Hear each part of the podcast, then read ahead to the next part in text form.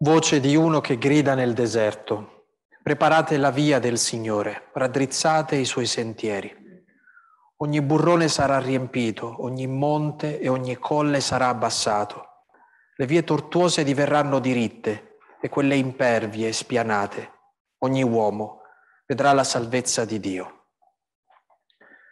Già le parole che abbiamo ascoltato e che ritroveremo nel Vangelo in questi giorni sono del Vangelo di Luca, al capitolo 3, e sono parole profetiche non soltanto perché dette da un profeta, il più grande che troviamo all'inizio del racconto evangelico, che è Giovanni Battista, ma sono parole profetiche che fanno da eco a un'altra profezia, quella appunto del Messia, così come Isaia ci aveva già annunciato secoli e secoli prima. E sono parole che ci dicono in maniera abbastanza chiara che ci troviamo nel tempo dell'avvento. Ecco, tutte le volte che noi viviamo come cristiani questi tempi forti, sappiamo che sono tempi forti perché ci spingono in maniera più decisa a guardare, a prendere in mano la nostra vita, a guardare la nostra storia e a cercare di rimetterla in sintonia con Gesù, in sintonia con Dio. Eh. Questo lavoro di rimettere in sintonia la nostra vita con il Signore, con il Vangelo, ha una parola specifica ed è la parola conversione.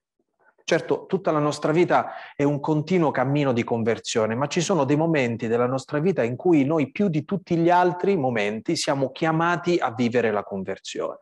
Sono quei momenti, cioè, in cui il Signore ci dà l'occasione di verificare, di guardare un po' i nostri giorni, le nostre scelte, quello che noi facciamo e di domandarci se effettivamente quello che stiamo vivendo e quello che siamo e che siamo diventati corrisponde davvero a quello che Dio aveva nel suo cuore quando ci ha dato la vita. Questa è una cosa che in realtà noi ritroviamo costantemente nella Bibbia. Cioè molto spesso tanti personaggi che noi consideriamo santi personaggi, e di fatti lo sono, mostrano una santità però molto strana, una santità a cui noi non siamo abituati. Quando noi dobbiamo raccontare la storia di un santo, oggi dico, in questo momento storico, quello che cerchiamo di fare, scrivendo anche le biografie, preparando tutto quanto è possibile negli incartamenti che poi dobbiamo mandare alla congregazione per i santi, è dire tutto il bene di queste persone. Parliamo talmente tanto bene di queste persone che a un certo punto ci domandiamo se effettivamente queste persone avessero qualche zona d'ombra, hanno mai avuto paura, hanno mai avuto delle crisi, delle domande, hanno mai sbagliato eh, sembrano sempre molto vincenti i santi, no? sempre molto capaci di essere all'altezza delle situazioni che si trovano davanti. Io credo che questo tipo di narrazione della santità non ci aiuta. Forse convincerà eh, gli ufficiali della congregazione dei santi, ma a me non convince perché io penso che una persona è utile nella misura in cui ci mostra come nella sua umanità, che è molto uguale alla mia, è capitato qualcosa che ha cambiato tutto. Mm? Hanno paura i santi? Ah, sì, hanno paura. Hanno dei dubbi i santi? Sì. Hanno delle crisi? Sì. Hanno sbagliato? Molti di loro hanno sbagliato e hanno sbagliato anche di grosso. Ecco, questa preoccupazione che io eh, coltivo nel mio cuore in realtà l'ho ricevuta tale e quale dalla Bibbia. Cioè, quando noi leggiamo la Bibbia ci accorgiamo che i santi a cui ci riferiamo sono persone che hanno avuto anche dei momenti di defiance, momenti in cui hanno perso un po' la strada. E basta guardare soprattutto nell'Antico Testamento la maggior parte di quei personaggi che noi consideriamo quelle persone da guardare proprio per il grande ruolo che hanno avuto. Pensate a Davide, a Mosè, a Giuseppe, pensate a Giacobbe, pensate al profeta Elia. Ad esempio uno quando pensa al profeta Elia mi è capitato in un corso di esercizi spirituali di dedicare molto spazio ad approfondire la personalità di Elia. Eh, noi, per esempio, non abbiamo il coraggio di dire che Elia a un certo punto della sua vita si ammala di depressione. E, e se tu leggi la, la sua vicenda ti accorgi che i suoi sintomi sono sintomi depressivi. E a un certo punto in quella depressione, in quell'angoscia, desidera morire, desidera la morte. A volte ci vergogniamo perché? Per il ruolo che ricopriamo, per l'abito che indossiamo, pensiamo che la nostra scelta, la nostra consacrazione ci tenga lontani da quelli che sono i drammi degli uomini e delle donne. Ma noi siamo come tutti gli altri. Anche a noi può capitare di scendere nell'angoscia di una depressione. Anche noi possiamo a volte desiderare la morte. Eh, eh, a volte noi possiamo avere le stesse domande che, che Giobbe ha quando ehm, davanti all'esperienza della sofferenza e della prova non riesce a trovare un perché. Ecco, vi dico questo perché eh, in fondo quando noi pensiamo alla conversione non dobbiamo mai pensare a un cambiamento in cui scompare la nostra ombra, scompare la nostra miseria, scompaiono eh, tutti quei nostri lati più fragili, ma la conversione è il momento in cui entra la luce nella nostra ombra, nella nostra miseria, entra la luce eh, in quella che è la nostra unicità, la nostra fragilità, entra la luce e tutto cambia. Pensate che San Paolo, che aveva molto chiaro questo, cioè guardando la sua storia, la sua personale vicenda, lui che era dovuto passare attraverso una, un cambiamento traumatico che lo porta a incontrare Cristo, quando deve descrivere in che modo noi portiamo Cristo, dice, noi portiamo questo tesoro prezioso in vasi di creta, affinché appaia che tutto quello che noi stiamo dando non è roba nostra, non è, non è, qualcosa che viene da noi, dalla nostra intelligenza, dalla nostra forza, dalle nostre capacità, dalla nostra preparazione, perché noi siamo vasi di creta. Allora, convertirsi non significa trasformare la creta in ferro o la creta in oro, ma è fare in modo tale che quella luce, che la benedizione di Dio possa rischiarare la nostra creta, possa rischiarare la nostra fragilità. Questo è importante dirlo ad alta voce perché dopo che uno vive intensamente il tempo dell'avvento o peggio ancora il tempo della quaresima, no? che ha un sapore ancora più penitenziale, più ascetico, la parola conversione risuona ancora più forte nel tempo di quaresima, è convinto che alla fine di quel tempo uh, avrà svoltato nella sua vita, avrà trovato quella, quella, quella formula magica in cui tutto è scomparso e noi siamo diventate delle persone migliori. Ecco, io non so se le figlie di San Paolo eh, sono come tutte le altre persone al mondo, ma eh, solitamente noi combattiamo quasi sempre con gli stessi problemi. E tutta la nostra vita abbiamo sempre quei due o tre demoni che, che ci tormentano e ci fanno compagnia per tutto il resto della nostra esistenza. Se uno osservasse un po' da lontano le nostre confessioni, si accorgerebbe che molto spesso le confessioni si assomigliano. Noi abbiamo sempre degli alti e bassi intorno a dei temi importanti, importanti per noi. Allora credo che noi dobbiamo in qualche maniera allontanare da noi la tentazione di dire dobbiamo essere altre persone, noi dobbiamo essere profondamente noi stessi, ma dobbiamo fare entrare Dio in come siamo. Il Signore non ci domanda di smettere di avere quel carattere, ma dobbiamo fare entrare Dio in quel carattere. Il Signore non cambia la mia storia passata, ma dobbiamo fare entrare Dio nella nostra storia passata. Allora tu ti puoi tenere il tuo carattere, la tua sensibilità, ti puoi tenere tutte le caratteristiche che ti rendono unico, unica. Perché? Perché ci è entrato Dio. E quando Dio entra dentro la nostra vita, qualunque cosa noi siamo, splendiamo. Ecco, questa è la caratteristica, eh? la caratteristica di Dio quando entra nella vita di una persona. Mi colpì una volta andando in pellegrinaggio a Lourdes. Eh, voi sapete che in quel luogo benedetto, eh, che è un luogo davvero in cui si respira una grande spiritualità, no? La spianata di Lourdes, che eh, grazie a Dio, a differenza di tanti altri santuari, è circondata da molta natura e da molto silenzio. Eh. Ecco, in quel, eh, in quel pellegrinaggio, ah, solitamente in tutti i pellegrinaggi che vengono organizzati, c'è anche un momento in cui si fa una sorta di, di giro per i luoghi caratteristici di Lourdes, la casa di Bernadette, i luoghi dell'apparizione, insomma, tutte quelle che sono le tappe un po' che raccontano la storia di Lourdes. E c'è un momento in cui la guida che ti accompagna in questo itinerario, raccontandoti la storia di Bernadette, dice che a un certo punto i giornalisti dell'epoca domandarono a Bernadette, ma perché la Madonna è apparsa proprio a te? E Bernadette risponde perché non ha trovato nessuna peggio di me. E, e letta da lontano, con quello sguardo di a geografia che vi ho detto prima, cioè distorto, tu dici mamma quanta umiltà. Ma Bernadetta aveva ragione. Non c'era nessuno peggio di lei. Peggio di lei nel senso che veniva da una condizione di profonda povertà. Eh, profonda povertà familiare, erano davvero poveri. E lei aveva anche delle tare mentali in cui non riusciva, ad esempio, a, a, ad imparare le cose che gli altri imparavano velocemente. Lei faceva fatica in tutto questo. Tu non ci scommettevi nulla su questa bambina, assolutamente nulla. Dio sì. E questa bambina fa in modo tale da non fare, da non mettere nessun ostacolo al passaggio di Dio dentro la sua vita. E che cosa ha fatto Dio? L'ha resa eh, la persona più intelligente al mondo, la persona più forte al mondo, la persona più...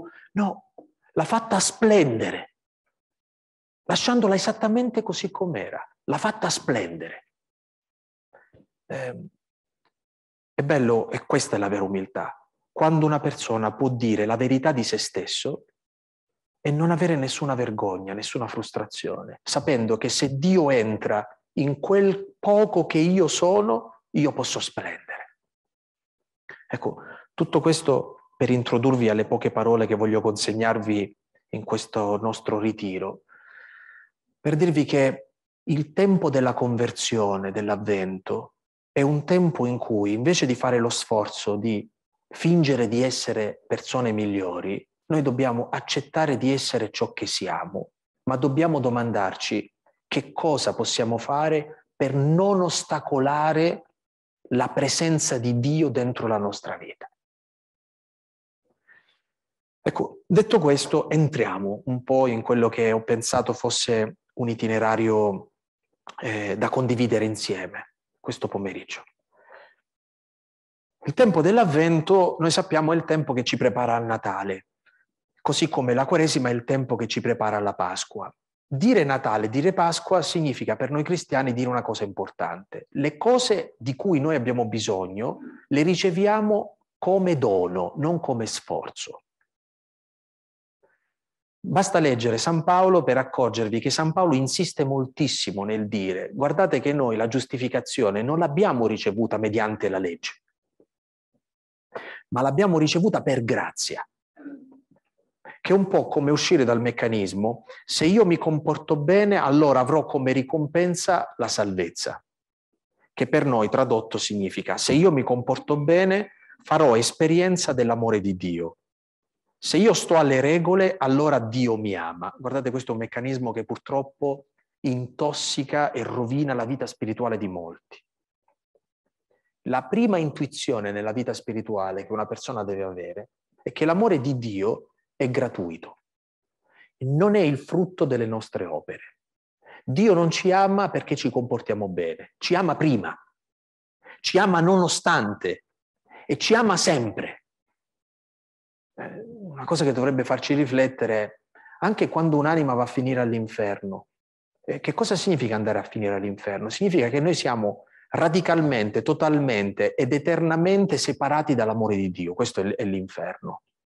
Ma vi siete mai domandati se questo può impedire a Dio di continuare a voler bene a queste persone?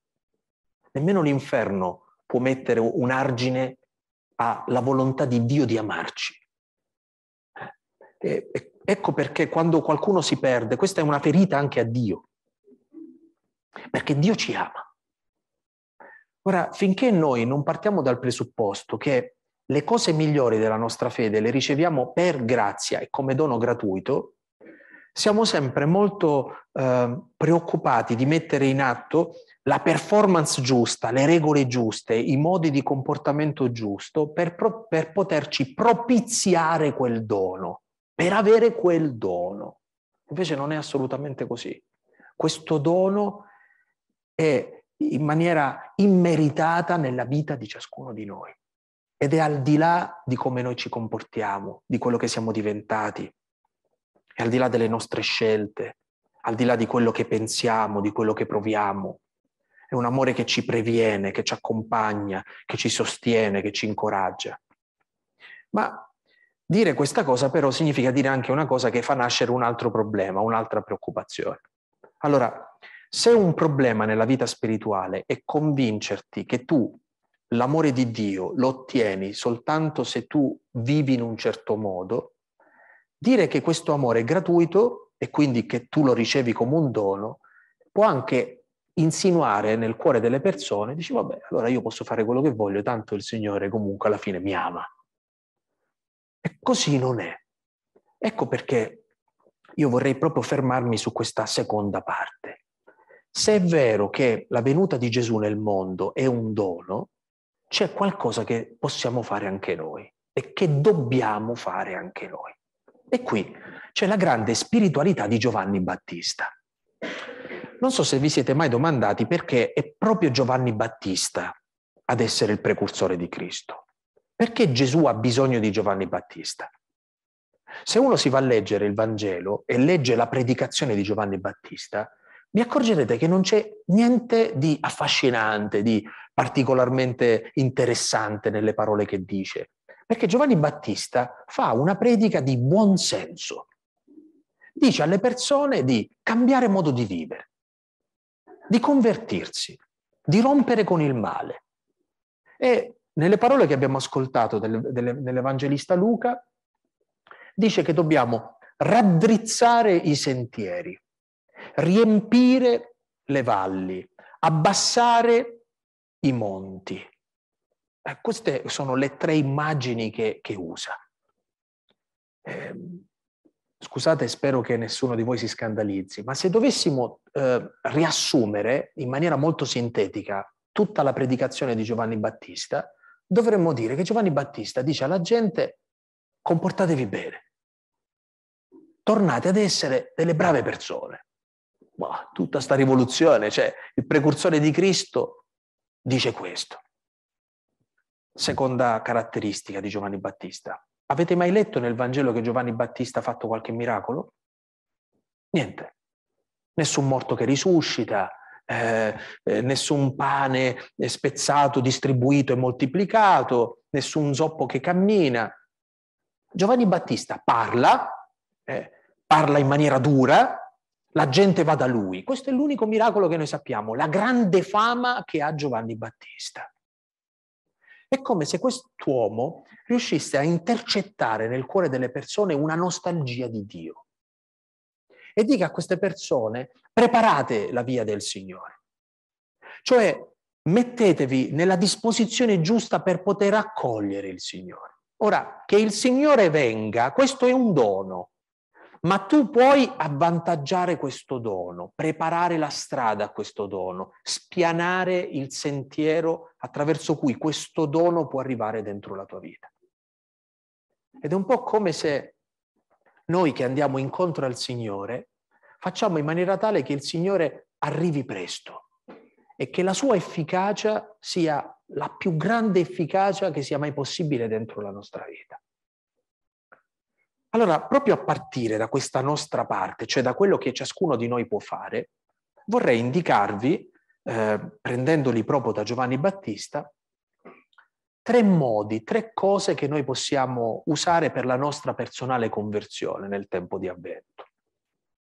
La prima cosa che dice Giovanni Battista è che per preparare la via del Signore noi dobbiamo raddrizzare i sentieri, dice.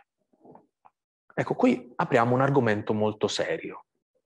Non so se vi siete accorti che noi siamo molto esperti a complicare le cose semplici. E questo eh, dice una mancanza di vita spirituale. Le persone che hanno una intensa vita spirituale tendono ad essere semplici e tendono a semplificare le cose complesse. Quando tu una cosa semplice la complichi, è come se una strada dritta comincia a metterci tante curve e quindi diventa scomoda quella strada. Ora prendete questa immagine che vi ho appena fornito e portatela nella vostra vita comunitaria. Pensate ai rapporti. Quante volte i nostri rapporti, le nostre relazioni, invece di essere semplici, sono complicati? Lo sguardo, il silenzio, la parola detta, ehm, eh, il dispettuccio che però, però non dobbiamo dirlo, il lavoro non riconosciuto, detto, fatto, quando tutto potrebbe essere molto più semplice. Perché le persone semplici non sono persone banali, sono persone che vanno all'essenziale, a quello che conta. Allora, se tu vuoi avvantaggiare la venuta di Gesù dentro la tua vita, devi smettere di essere una persona complicata. E devi smettere di complicare le cose. Volete un altro termine che dice questa, questa, questa attitudine che noi abbiamo a complicare le cose? Molto spesso noi siamo dei complessati. Invece di vivere serenamente semplicemente qualcosa, ci creiamo un sacco di problemi di... e questo purtroppo cresce quanto più l'ambiente è chiuso. Ad esempio, quanto più è stringente il rapporto con una persona, tanto più si complica il rapporto con quella persona. La convivenza non è facile. Vivere con un'altra persona non è facile. Sapete quello che è successo durante il lockdown? Che molte famiglie eh, si, si, sono rotte, eh? E, e, questo per un motivo molto semplice. Vivere 24 ore insieme senza mai respirare, senza distanza, senza dire ok, me ne vado al lavoro, eh, ha fatto sì che quella convivenza facesse emergere tanto risentimento e tanta difficoltà. Perché l'amore è vero, è paziente, ma se tu non sei allenato alla pazienza, l'unica cosa che ti può salvare è che ogni tanto stacchi, ti allontani più stai insieme a una persona, più devi domandarti se il rapporto con quella persona è semplice oppure comincia a diventare un rapporto complicato, complessato, contorto. Ora vi ho fatto un esempio relazionale perché lo potete declinare nella vita comune, no? nella vita di ogni giorno. Ma pensate la stessa cosa davanti ai problemi che dobbiamo affrontare. Certe volte siamo più capaci di dire tutto quello che non va, tutto, tutte le cose negative, eh, tutti i problemi e le paure, ma non riusciamo mai a toccare perché dovrebbe valere la pena investire in qualcosa, rischiare qualcosa, eh, avere il coraggio di scegliere qualcosa. Eh, io credo che nessuno di noi può dire di poter accogliere Gesù se innanzitutto non comincia un serio cammino di semplificazione. Tornare ad essere semplici.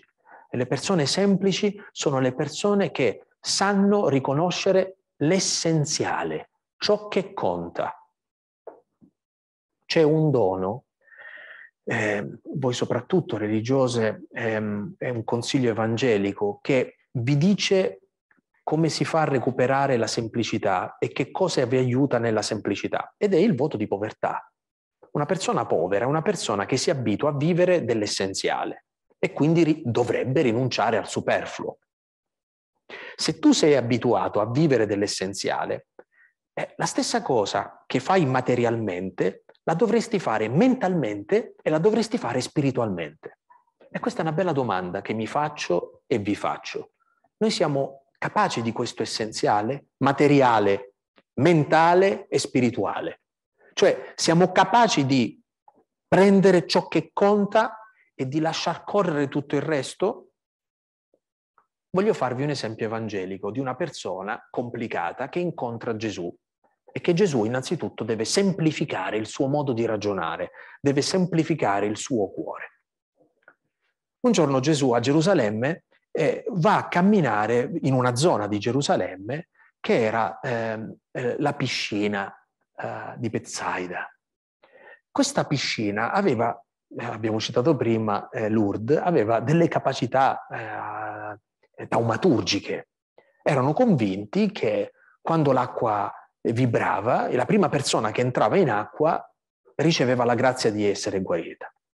Allora, questa piscina eh, era circondata da tantissimi malati, che erano quasi come una sorta di gara a entrare per primi nell'acqua non appena l'angelo, dicevano loro, aveva fatto vibrare un po' quell'acqua.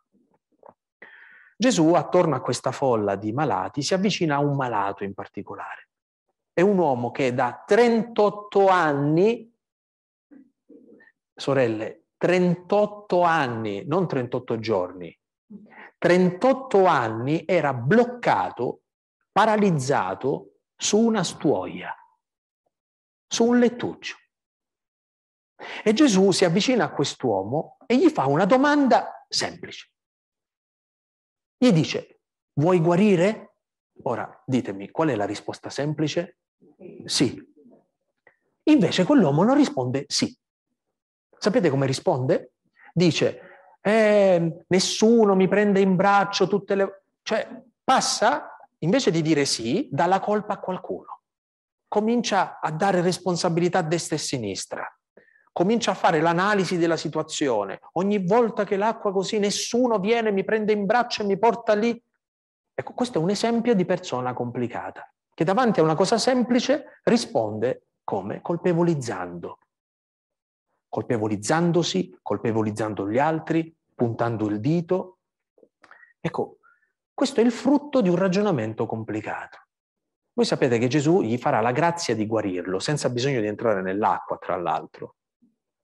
Ma quest'uomo deve recuperare innanzitutto questa semplicità. Perché una persona che soffre, a un certo punto, soffre talmente tanto che quando uno gli dice, d'accordo, ma tu cosa vuoi, non sa più cosa vuole. La cosa più semplice dovrebbe essere che qualcuno mi tiri fuori da questa sofferenza. Invece no, si perde in quel dolore, in quella sofferenza. Non riesce più ad avere nemmeno chiaro il desiderio di voler guarire da quella malattia, da quella sofferenza è completamente in ostaggio di rabbia, rancore, risentimento. Ecco, dovete sapere che la maggior parte di queste complicanze noi non le manifestiamo agli altri.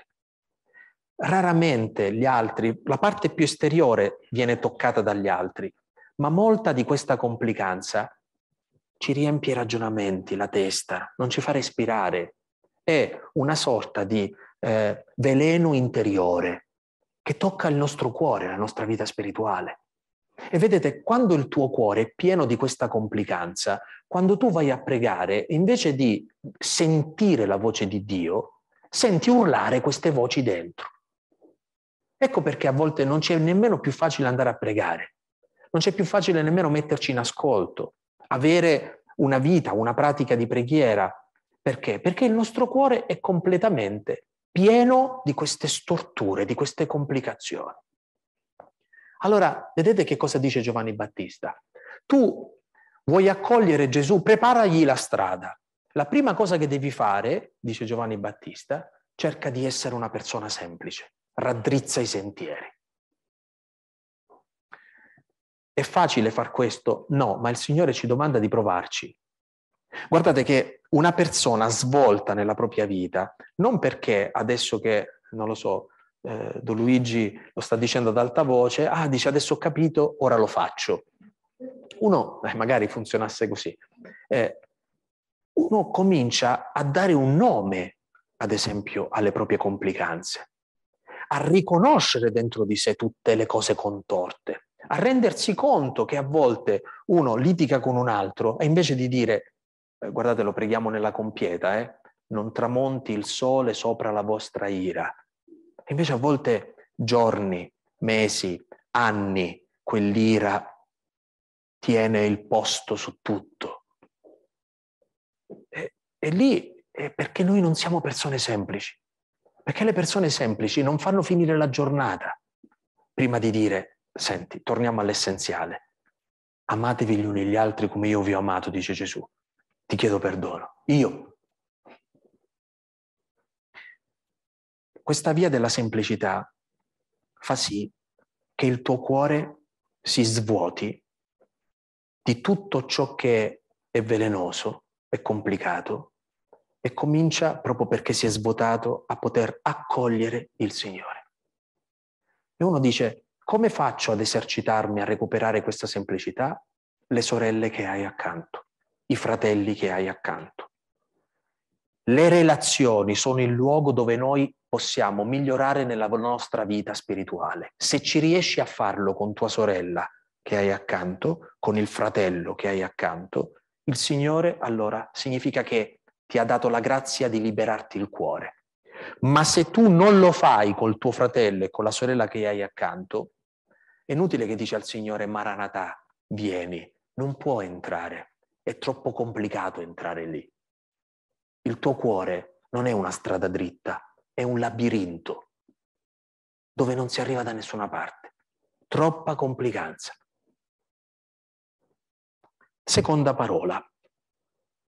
Ehm, dice Giovanni che ogni valle sia colmata, ogni burrone sia riempito. Ecco, se la prima immagine erano le strade storte che devono tornare dritti, e a queste strade storte che devono tornare dritti ho detto che noi dobbiamo passare dalla complicanza alla semplicità, qui vorrei dirvi una cosa, che a volte è difficile accogliere il Signore perché la nostra vita è dominata dalle mancanze, cioè dai vuoti che ci portiamo dentro. Quando una persona vive una mancanza è completamente assorbito dalla mancanza che vive. Eh, cosa voglio dirvi? Che ognuno di noi non è mai, eh, come devo dire, eh, um, un, non è perfetto nella sua umanità. Tutti noi abbiamo delle mancanze, a volte sono mancanze affettive, sono mancanze che hanno a che fare con le relazioni, sono mancanze culturali, eh, sono mancanze umane, metteteci tutto quello che volete, sono mancanze di natura interiore, sono dei vuoti. Volete un esempio? Mi, mi vengono in mente degli esempi che hanno a che fare con, con i giovani universitari, che sono um, um, quel popolo di Dio che io ho servito per tanti anni. No? Quando tu vieni da una famiglia dove non, tuo padre non c'è stato, quella è una mancanza che ti porti per tutta la vita ed è una mancanza che ti influenza se tu non hai mai avuto una persona che si è fidata veramente di te, quella è una mancanza che ti porti per tutta la vita. Se tu non hai mai fatto l'esperienza di qualcuno che ti ha incoraggiato, che ti ha sostenuto, quella è una mancanza che ti porti per tutta la vita. E il problema è che queste mancanze non è che ci fanno solo soffrire, noi le simbolizziamo in tanti modi, cioè tentiamo di riempirli con altro. Questo è molto pericoloso perché non sempre quello che usiamo per riempire i nostri vuoti è una cosa sana. La maggior parte dei nostri peccati nascono dalle nostre mancanze. La maggior parte dei nostri peccati, soprattutto di natura relazionale e affettiva, nascono dalle nostre mancanze. Ora, Giovanni Battista ti sta chiedendo di riconoscere quali sono i tuoi vuoti, dove più tu sperimenti un vuoto. Ora facciamo un altro esempio perché vorrei essere quanto più concreto possibile. Tutti noi sappiamo che non dobbiamo dipendere dal giudizio degli altri. Teoricamente lo sappiamo. Ma c'è qualcuno di noi che ha bisogno che qualcuno ogni tanto gli dica brava, hai fatto bene. Immaginate se non riceviamo questo feedback, e per noi è una tragedia. È una tragedia perché non sappiamo più cosa inventarci per attirare l'attenzione affinché qualcuno ci dica bravo, brava. E quando ce ne accorgiamo, invece di usare misericordia nei nostri confronti, perché quello è un buco, è una mancanza, usiamo il moralismo. Eh, così non si fa. Non è il moralismo che ci salva, ma è la misericordia. Quindi la prima cosa che noi dovremmo fare è avere l'umiltà di dire quali sono le mie mancanze e quali sono le mancanze nella mia vita che influenzano, che condizionano la mia vita.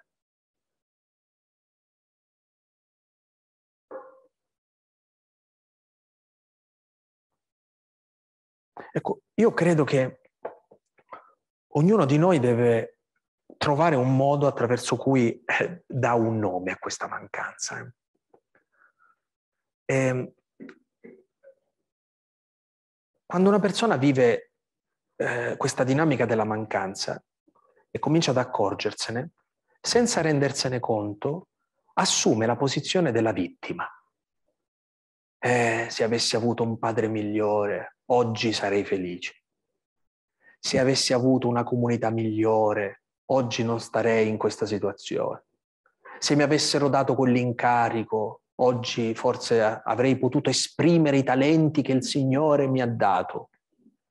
Ecco, guardate che quando uno fa la vittima eh, è un problema molto serio.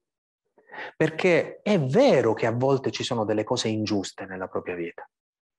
Torniamo al, al paralitico, eh? Torniamo al paralitico. È vero che qualcuno poteva prenderti in braccio e non l'ha fatto, ma non è che puoi passare la vita solo e soltanto a, a fare la vittima. Ecco, c'è un momento nella nostra vita in cui noi possiamo risolvere tutti i nostri vuoti e le nostre mancanze?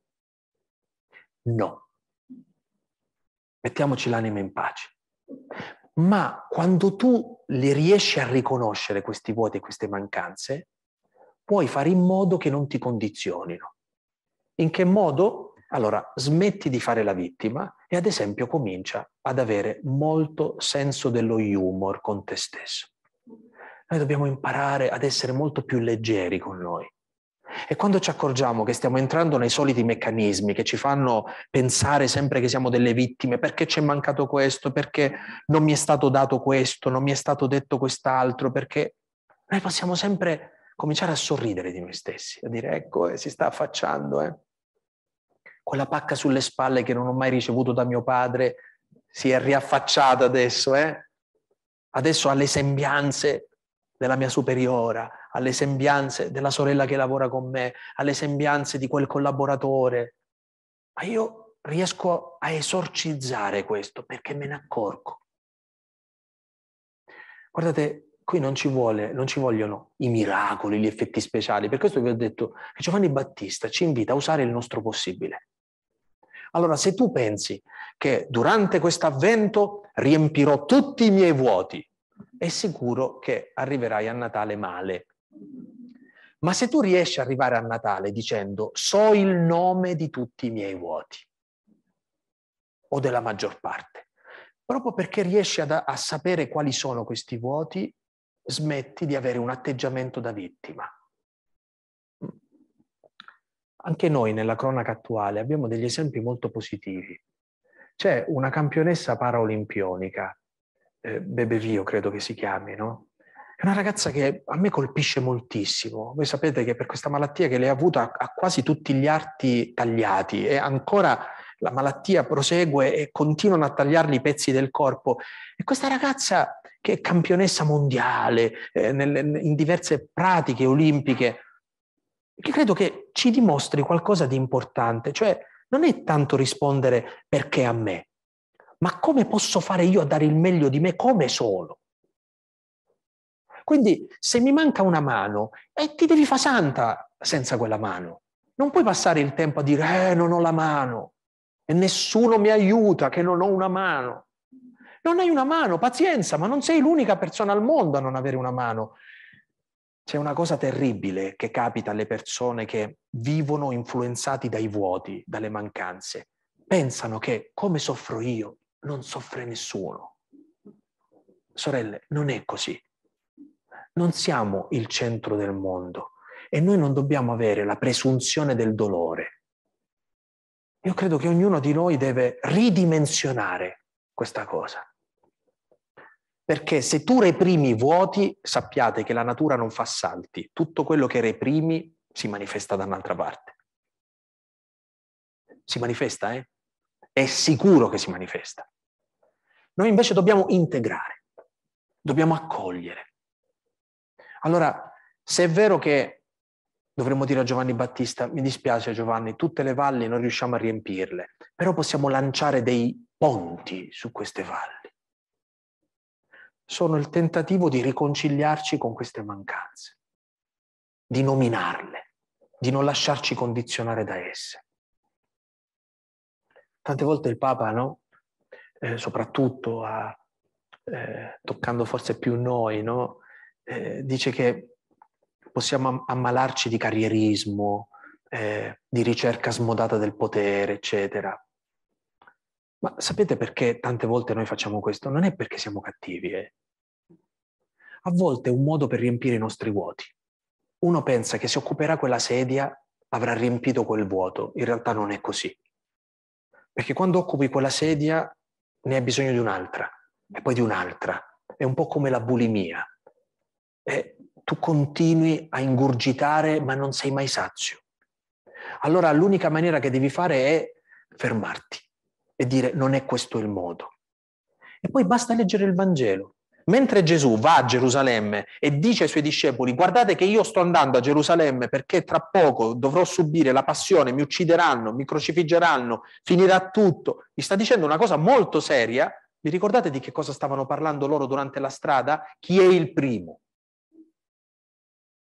Ecco, io penso che il Vangelo ci racconti questo per dirci che certe volte quell'angoscia che Gesù sta risvegliando dentro di loro, noi la esorcizziamo con cose futili. Ecco, questa è la seconda cosa. Quale mancanze abbiamo? In che modo noi possiamo riconciliarci con le nostre mancanze? In che modo possiamo fare che queste mancanze non influenzino la nostra vita? Non condizionino la nostra vita fino in fondo? Sarebbe bello che qualcuno mi dicesse bravo, brava, ma se non c'è, pazienza. Posso offrire questa cosa al Signore, no? E, e dopo che hai fatto tutto quanto quello che dovevi fare, dice il Vangelo, di siamo servi inutili, abbiamo fatto soltanto il nostro dovere. Quello di cui vi sto parlando, sapete come si chiama? Si chiama libertà interiore. E le persone sono libere interiormente non perché hanno risolto tutti i loro conflitti, ma perché li hanno accettati. Queste sono le persone libere interiormente. Mm? Terza e ultima eh, immagine. Giovanni dice che dobbiamo abbassare i monti. Allora, prima abbiamo parlato dei vuoti, delle mancanze, no? Adesso ci sono i monti, le montagne. Che cosa rappresenterebbero mai queste cose? Innanzitutto ricordatevi che eh, la nostra vita spirituale e anche la teologia ha un nome specifico per parlare di queste montagne. La chiama la superbia. E che cos'è la superbia? La superbia è il nostro io che riempie tutto. E riempie tutto fino al punto in cui non c'è spazio per Gesù. Allora, se tu vuoi accogliere Gesù, ecco, abbiamo detto, devi cercare di essere semplice, perché se sei complicato non può passare. Se vuoi accogliere Gesù, devi cercare di toglierti dall'ipnosi di considerarti costantemente vittima, perché se tu pensi soltanto alle tue mancanze, non riesci a vedere la vita, non riesci a vedere Gesù, che sta passando dentro la tua vita, nonostante le tue mancanze e i tuoi vuoti. Terza cosa, se tu vuoi accogliere Gesù, devi far diminuire il tuo io, devi smorzare la tua superbia. E sapete in che modo si manifesta questa superbia? La superbia è non voler cedere, mollare a quelle che sono le nostre fissazioni. E la superbia molto spesso ci fa essere rigidi, perché la rigidità ci fa sentire sicuri. Quando una persona si incaponisce in qualcosa, è perché quella cosa lo rassicura. Allora non è che una persona è superba semplicemente per, per sport, è superba perché ha trovato in quel modo, in quel suo modo di vivere il proprio io, qualcosa che lo rassicura, che lo fa essere tranquillo. Ma quell'io non permette il passaggio di Gesù, il passaggio di Dio. E anche qui voglio usare un'immagine della Bibbia per dirvi come si fa. Nell'Antico Testamento, questa volta non nelle epopee del, del profeta Eliseo, di, di Elia, ma invece nelle storie di Eliseo, troviamo una storia particolare, che è la storia di Naaman il Siro. Vi ricordate la storia di questo grande con, condottiero arameo? Era un generale famoso all'epoca, eh? aveva vinto tantissime battaglie e voi Avete presente questi, questi militari che hanno tutte eh, le, le, medaglie appiccicate addosso, no? e, e che sono la testimonianza del loro, oh, del loro, valore, del loro onore in battaglia, eccetera. E questo Naaman il Siro vive una sorta di conflitto perché indossa una, un'armatura splendente, una fama che tutti gli riconoscono, ma lui è lebroso sotto quell'armatura c'è un corpo malato. E voi sapete che questa cosa lo tormenta. La lebbra è una cosa orribile. Immaginate la lebbra che tocca un condottiero, quanto doveva essere umiliante per lui questa cosa. Ecco, senza ripetervi la storia, perché sarebbe troppo lungo, perché immagino che già la conoscete, vorrei andare subito al punto in cui Naaman il Siro dà una lezione di conversione, di cambiamento. Arrivando a casa di Eliseo, Eliseo non esce nemmeno da casa e manda a dire con un suo servo, immaginate uno che io sono il generale, ho fatto il viaggio, vengo a casa tua e tu nemmeno esci da casa ad accogliermi. I superbi solitamente non sopportano le umiliazioni. E quella è un'umiliazione. Eh? E, e, e, vedete la doppia umiliazione qual è? Non esce da casa e gli manda a dire, eh, guarda, fai una cosa, scendi al fiume Giordano, lavati sette volte e poi è tutto a posto, puoi tornartene a casa. Lui, nella sua superbia, guarda il fiume Giordano, che non è un capolavoro di acqua splendente, tra l'altro, e dice, ma con tutta l'acqua pulita che avevamo a casa nostra, io ho fatto tutto questo viaggio per venire qua, per non essere accolto da questo e per avere come indicazione di andarmi a lavare sette volte lì. Assolutamente no. È sdegnato. Naaman se ne torna a casa. Ma prima di tornarsene a casa, ecco, uno dei servi lo fa ragionare. E dice, ma se ti avesse domandato un'impresa eroica, devi arrampicarti sulla più grande montagna e raccogliere un fiore e grazie a questa impresa tu guarirai. L'avresti fatto? Assolutamente sì. Ma perché? Perché è un uomo che cerca la gloria. Dice, ti ha domandato una cosa semplice. Perché non fai questa cosa? Che ti costa fare questa cosa semplice? Sapete che cosa sta facendo questo servo? Sta invitando Naaman ad essere umile. Allora c'è questa scena bellissima in cui Naaman scende da cavallo e si spoglia della sua armatura per poter entrare nell'acqua. È un gesto di kenosi, eh? di umiltà. Deve togliersi di dosso tutta l'armatura, tutte le sue medaglie, eccetera, ed entra in acqua. E dice il libro dei re che la sua carne divenne come la carne di un bambino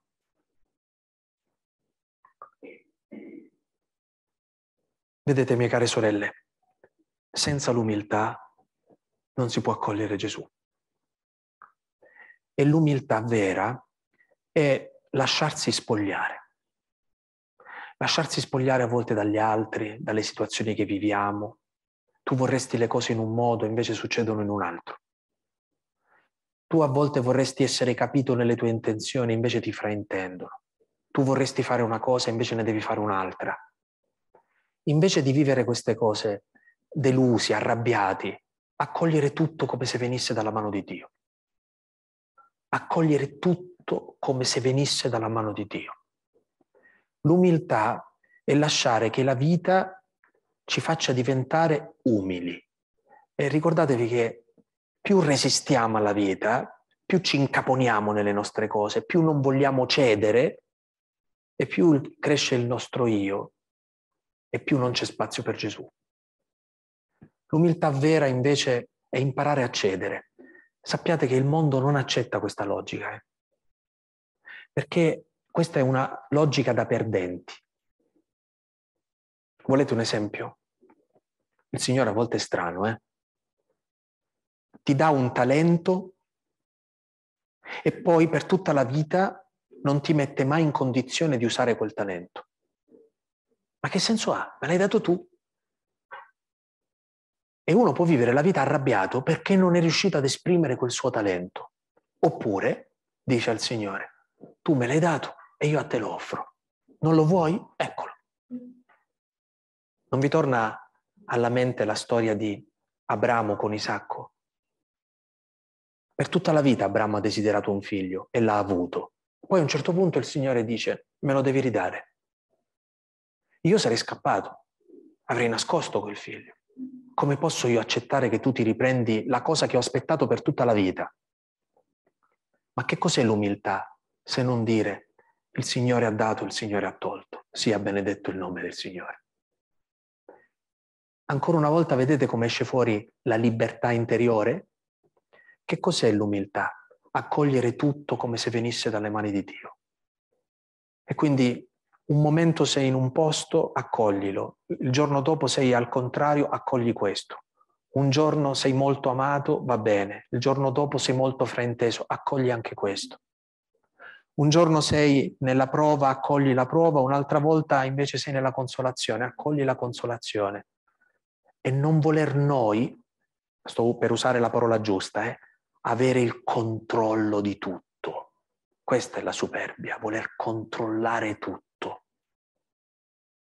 Contrario della superbia è l'umiltà. E la caratteristica più importante dell'umiltà è abbandonarsi al Signore e affidarsi a Lui. Signore, se tu lo vuoi, lo voglio anch'io. Se lo vuoi tu, lo voglio anche io. Ecco, i poveri di Yahweh, gli umili secondo il Vangelo, non sono, che, non sono quelli che passano il tempo a fare penitenze di notte. Gli umili di Yahweh sono quelli che confidano completamente in Dio, non in se stessi. Sanno che tutto quanto di buono potranno avere dalla loro vita lo potranno ricevere solo e soltanto da Dio e quindi non trafficano loro, non, non controllano loro, non propiziano loro, sono completamente affidati, completamente affidati al Signore. Ecco allora, e chiudo. Che cosa significa per noi vivere questa conversione d'avvento? Non è fingere o sforzarci di essere persone diverse da quello che siamo, è imparare ad accogliere chi siamo, imparare a riconoscere quali sono le nostre complicanze, i nostri complessi e a cercare di esercitarci ad essere delle persone semplici, che sanno andare all'essenziale delle cose, che sanno vivere l'essenziale materialmente, mentalmente e spiritualmente. Che cosa significa convertirsi per noi in questo tempo d'avvento? Significa rappacificarci, riconciliarci con i nostri vuoti, con le nostre mancanze, che molto spesso precludono e condizionano tutta la nostra vita, perché ci mettono sempre in un atteggiamento vittimistico. Invece tu sai dare un nome a quelle mancanze e sai anche eh, prendere distanza da quella mancanza. Sai accogliere anche quando quella mancanza ti vuole tirare in basso, ma tu sai che la cosa più importante, Gesù, non è quello che ti manca. Guardate a Lui, dice il Salmo, e sarete raggianti, non saranno confusi i vostri volti. Le persone depresse spiritualmente. Sapete perché sono depresse spiritualmente? Perché invece di guardare il Signore guardano se stessi. E uno quando guarda se stesso si accorge di tutto quello che non ha. Ma il Signore non ci sta dicendo, eh, tu dovresti avere di più. Il Signore sta dicendo, ahimè, ti basta me. Tieni lo sguardo su di me e tutto il resto va bene. Terza e ultima cosa, far diminuire la nostra superbia, rinunciare al controllo del nostro io, accettando di vivere in maniera più umile. E gli umili sono quelli che si lasciano condurre dal Signore, accogliere tutto come se venisse dalle mani del Signore. Questo non significa che se ci succede qualcosa di male l'ha voluto il Signore. No, no, chi ci ha fatto del male renderà conto del male che ci ha fatto, eh? tranquilli ci pensa il Signore alla nostra vendetta, non dobbiamo fare niente noi. Ma il Signore non ci abband- se ha permesso quella cosa significa che ha un progetto, tu accoglila quella cosa, perché il Signore ti darà la grazia di viverla.